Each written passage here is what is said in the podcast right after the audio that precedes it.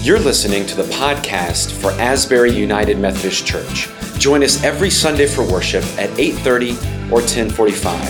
Find out more at asbury bosier dot org. Well, good morning to you. Uh, it's good to be with you on this uh, special day in the life of the church on Mother's Day, uh, especially as we welcome uh, the Bowman family uh, to be with us on this very poignant day in their life. Our scripture lesson today comes from the Gospel of John, the tenth chapter, uh, beginning with verse twenty-two. It will be on the screens, and it's also in your Bible. Let us hear the word of the Lord. At that time, the festival of the dedication took place in Jerusalem. It was winter, and Jesus was walking in the temple in the portico of Solomon. So the Jews gathered around him and said to him, "How long will you keep us in suspense? If you are the Messiah, tell us plainly." Jesus answered, "I have told you, and you do not believe. The works that I do in my Father's name testify to me, but you do not believe, because you do not belong to my sheep. My sheep hear my voice. I know them, and they follow me. I give them eternal life, and they will never perish. No one will snatch them out of my hand. What my Father has given me is greater than all else.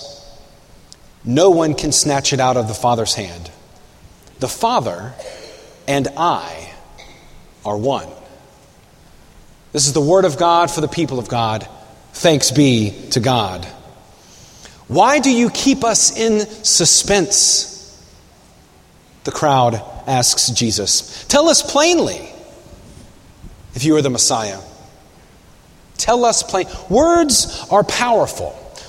God chose to use words through which to give birth to everything that is seen and unseen. The letter of James says, "How great a forest is set ablaze by a small fire, and the tongue is that fire. With it we bless and we curse." Jesus said in the Gospel of Matthew, "Let your yes be yes and your no be no." Words matter because through words, ideas become real. Ideas become real. Words also give voice and meaning to the world around us. It's hard to describe who we are without using words, without telling stories, without, without a narrative. Words build up, words tear down, words create, words demolish. "Why do you keep us in suspense?" they say. "Tell us plainly." Jesus, Jesus replies to them. I can almost hear Jesus being exasperated. "I have told you. You're not listening. The works that I do in my Father's name testify to me as Messiah." As powerful as words are, words need help. Words need context. Words need to have flesh. They need to have a story around them. They need context to help make sense out of them. For example, uh, if uh, you hear, "We should all be one," sounds like the gospel if Jesus says it. "We should all be one" sounds terrifying if Stalin says it. Or if Darth Vader says it, right? Words are as only as powerful as the integrity of the one using them. Words need context. Words need flesh. Words need to be surrounded by works. "Tell us plainly. Tell us plainly," they ask. "I've already told you," Jesus says, "and you don't believe. The works I do, the fruit I bear, the life I live, the death I will die, the life I will live forevermore, is proof that I'm Savior." "Tell us plainly," they say. Have you ever been in a situation where there's a great mystery and the solution to that mystery is right under your nose, but you just couldn't see it? It's like, uh, and these are these are actual instances that have happened at the Rawl House. Uh, it's like, hypothetically, uh, I just gave away that they actually happened. You can't find your car keys, and you think that they're locked in the car. So you take your keys to open the car to look for your car keys. Have you done that? Or you can't find your cell phone and you think it's under the couch. So you take your cell phone and you use the flashlight on your cell phone to look under the couch for your cell phone. And they just have this kind of like, duh, kind of moment that you hope that no one sees and, and no one no one is paying attention to. Jesus is, tell us plainly that you're the Messiah. Jesus is offering this to them right in front of their face, but they, they can't see it. It's kind of like, I guess Isabel was one and a half years old. And uh, we came home from the store one day, and she goes, "Daddy, got gradiums?" Maybe. Gradiums, G R A D I U M S, gradiums. Yeah, "Daddy, got gradiums?" I, I've been burned before by saying yes when I didn't quite understand what they were asking. Gradium, uh, maybe. Um, a couple days later, we were um, cooking in the kitchen. "Daddy, use gradiums." Okay, well, maybe. We might use gradiums, maybe. I mean, we're having spaghetti after all. And then a couple of days later, she goes, Daddy, Daddy, play gradiums? I'm like, okay, sure, we can we can play gradiums. I thought, here, now, here, I will finally be able to tell what this word means. This word has been plaguing us for a long time.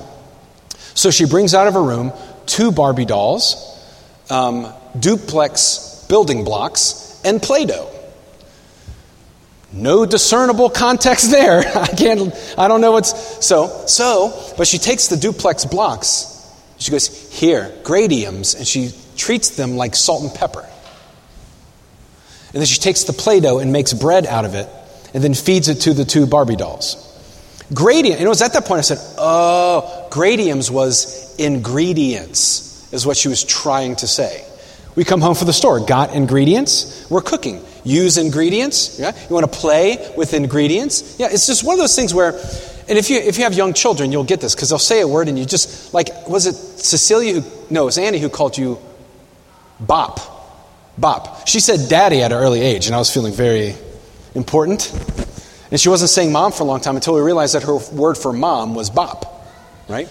Uh, and they all use these, this code word. And fi- finally, when you realize it and it unlocks and you see it, ah, it all makes more sense. "Tell us plainly," they say to Jesus.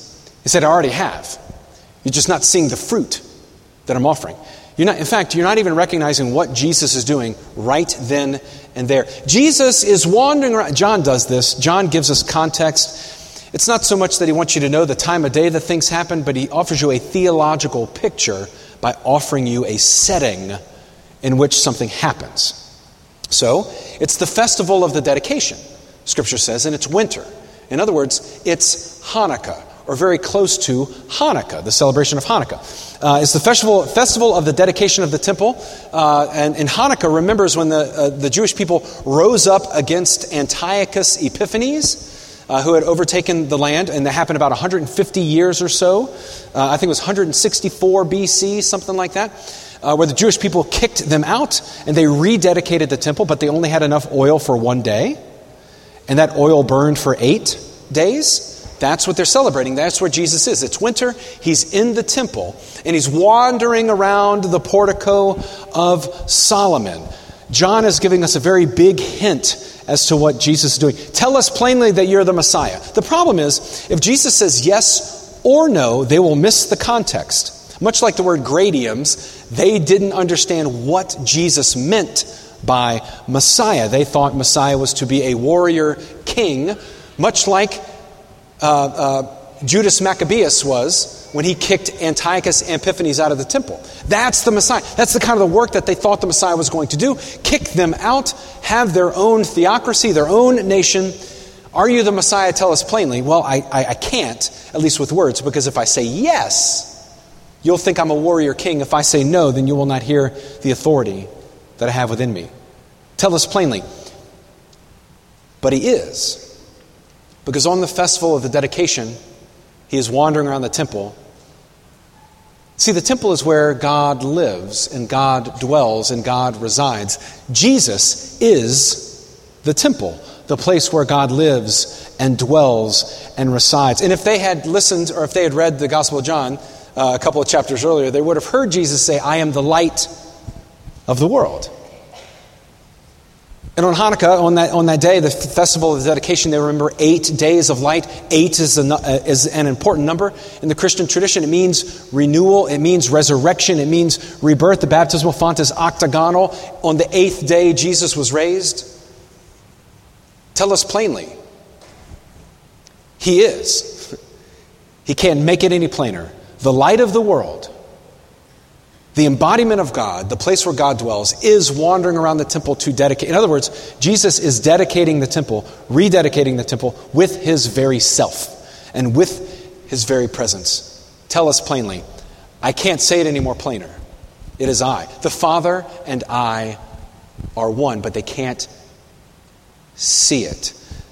They're not paying attention to the fruit that Jesus has done. If you don't believe me by my words, believe me by my fruit. The fruit affirms our faith. It's not the cornerstone of our faith, but our fruit affirms our faith, our integrity, our fruit, the works that we do in the world. You know, Jesus tells them, my, the, my sheep hear my hear my voice. They hear me when I, when I call out to them. It's kind of like um, yesterday uh, we went to the Marjorie Lyons Playhouse to see Frozen Junior Uh, there's one more show today at two o'clock. Anna Lee is in Frozen Junior, uh, and she is the best villager in the entire show. That is not subjective. That is an objective truth. Anna Lee Rawl is the best villager in the entire show. So we went to the show. We saw Frozen Junior After the show, what happens is, uh, in a word, uh, chaos. Because everyone is in the, nar- the um, not the narthex, The, the lobby. They're in the lobby, and parents and kids, and Elsa's there, and Anna's there, and people are trying to take photos with Elsa and Anna. But you're supposed to like somehow magically find your kid in the sea of humanity that is uh, shoulder to shoulder in, in the lobby. And it's funny because uh, a curious thing happens. Someone yells, "Mom!" And then a hundred people turn around, right, to see. Uh, but do that in reverse. Anna Lee. And only one person turns around. My sheep hear my voice. It is an amazing thing to call a child's name and how that cuts through the chaos. Footnote, unless kids don't want to hear you. Izzy, clean your room. What? I did, what? I didn't. Cecilia, pick up your boots. I didn't. You didn't tell me. Ideally, they hear the shepherd's voice, and they respond. Tell us plainly, they ask Jesus, and he is. He is. It's an interesting show, Frozen is. Uh, spoilers, but this is on you. I mean, Frozen two is coming out later this year. So if you haven't seen Frozen one, I apologize. Um, but in the show, right, it's Anna and Elsa, right? Elsa is the... Um, The snow queen, right? And she has these snow power, these uh, frozen powers, and she can create ice and this kind of thing. And, and Anna is her sister. Well, uh, uh, her, her powers go wild as she grows older. She can't control them, and, and she freezes everything, and she runs away, and she builds this, let it go, let it go. She builds this castle out of ice, and she's there. Uh, and Anna goes to save her because she's frozen, but she wants to save her sister. And she goes, but they, they, they get into an argument. And because her emotions control her powers, she shoots Anna with uh, Anna with her um, uh, frozen powers, and she hits Anna's heart. She hits Anna right in the heart. So they take her to the trolls to see if they could heal her. And they can't, but they say something interesting. They say, only an act of true love can thaw a frozen heart, is what they tell her. Only an act of true love can thaw a frozen heart. So in great Disney fashion, they assume that the act of true love is for Anna to kiss Hans, the guy who wants to marry her. So they travel and they find Hans and they get Hans and Anna together, but Hans doesn't love her. So she goes down, oh, it must be, she must have to kiss Kristoff. That's right. She must have to kiss Kristoff because Kristoff really loves Anna. So that's not the right answer either. Only an act of true love will thaw a frozen heart. Hans wants to be king of Arendelle. So he tracks Elsa down, who is queen, and he wants to kill her. Anna is feverishly looking for her sister. With every step she takes, she becomes more like ice. She's becoming frozen herself. When Hans finds Elsa, he takes his sword, and as his sword is coming down, Anna intervenes. She holds up her hands and she turns to ice, and as she's turning to ice, she blocks Hans's sword, saving her sister. Just as quickly as she became ice is as quickly as she began to thaw. What they began to realize is the act of true love that will thaw a frozen heart is not something that Anna was to receive. Rather, it was something that Anna was called to do. Yes, we receive great grace from God, but we're also called to share that grace.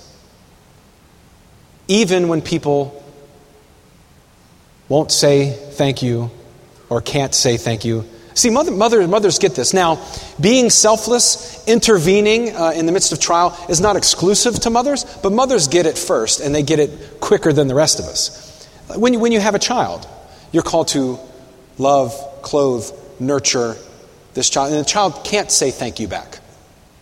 In fact, they only scream in your face and make you change their own diapers, right? It's just a terrible, it's not reciprocal at all. You know, if you were to put this on a job description, who would sign up for this? But this is love. This is love. And of course, this kind of love is not exclusive uh, to mother. You know, when uh, when we first had Isabel, um, Isabel never slept, like ever. I mean, I would drive her up and down Yuri Drive at three a.m. in the morning just to get her to fall asleep. And we were going, we were going crazy. And the ramifications of that have, have played out. My brain has atrophied since we you started having kids. I'm driving her up and around, you know, Christy and I, so I'm, I'm the I'm the early bird, uh, and Christy is the night owl, and this works really great uh, on, on most days. Uh, if Isabel got up between the hours of ten p.m. and two a.m., Christy got it. If she was up between the hours of three a.m. to whatever, seven a.m., I would take it. And then there was that no man's land of like two o'clock to three o'clock a.m. Have, have you ever played freeze tag? Right, so what happens, you hear you hear Isabel talking at two thirty in the morning over the baby monitor, and then just like Anna, who was frozen solid, you don't move. And you pray to God your spouse moves and shows their hand that they're awake, and they hear it, right? You're laughing because you do it, and you've done it. I know. So it's a, it's a team effort, but, but mothers understand this. They're, they're caring for a child, they're nurturing for a child, clothing a child, feeding a child, and the child doesn't say thank you, can't say thank you back. As Christians, we are called to be loving, we are called to be graceful, even when there's no reciprocation, even when people don't say thank you or can't say thank you or won't. Act of true love that, throws, that, that thaws a frozen heart is not something that Anna was called to receive, but something she was called to give. Jesus says, I've told you plainly, and the way I've told you is because of my fruit, what I've done, what I've offered to you. Tell us plainly, if you're the Messiah, my works bless you, my works testify. And now that you're a graduate, you can just sneeze in the middle of a sermon? Yeah, yeah, that's fine. The works that we do testify and reveal who we claim our Lord to be. The way we treat one another, the way we hold one another in accountability, the way that we serve. You know, the way that we serve one another just might thaw someone's heart. Especially on a day like today when many of us are full of joy, many of us are, are full of sadness. It's a heavy day. It's a joyful day. May we reach out in concern and service to one another, so that we might do the works of the one who sends us into the world. Or to put it another way, love means something if you give it away, give it away, give it away. Love means something if you give it away, you end up having more. In the name of the Father, and of the Son, and of the Holy Spirit. Amen.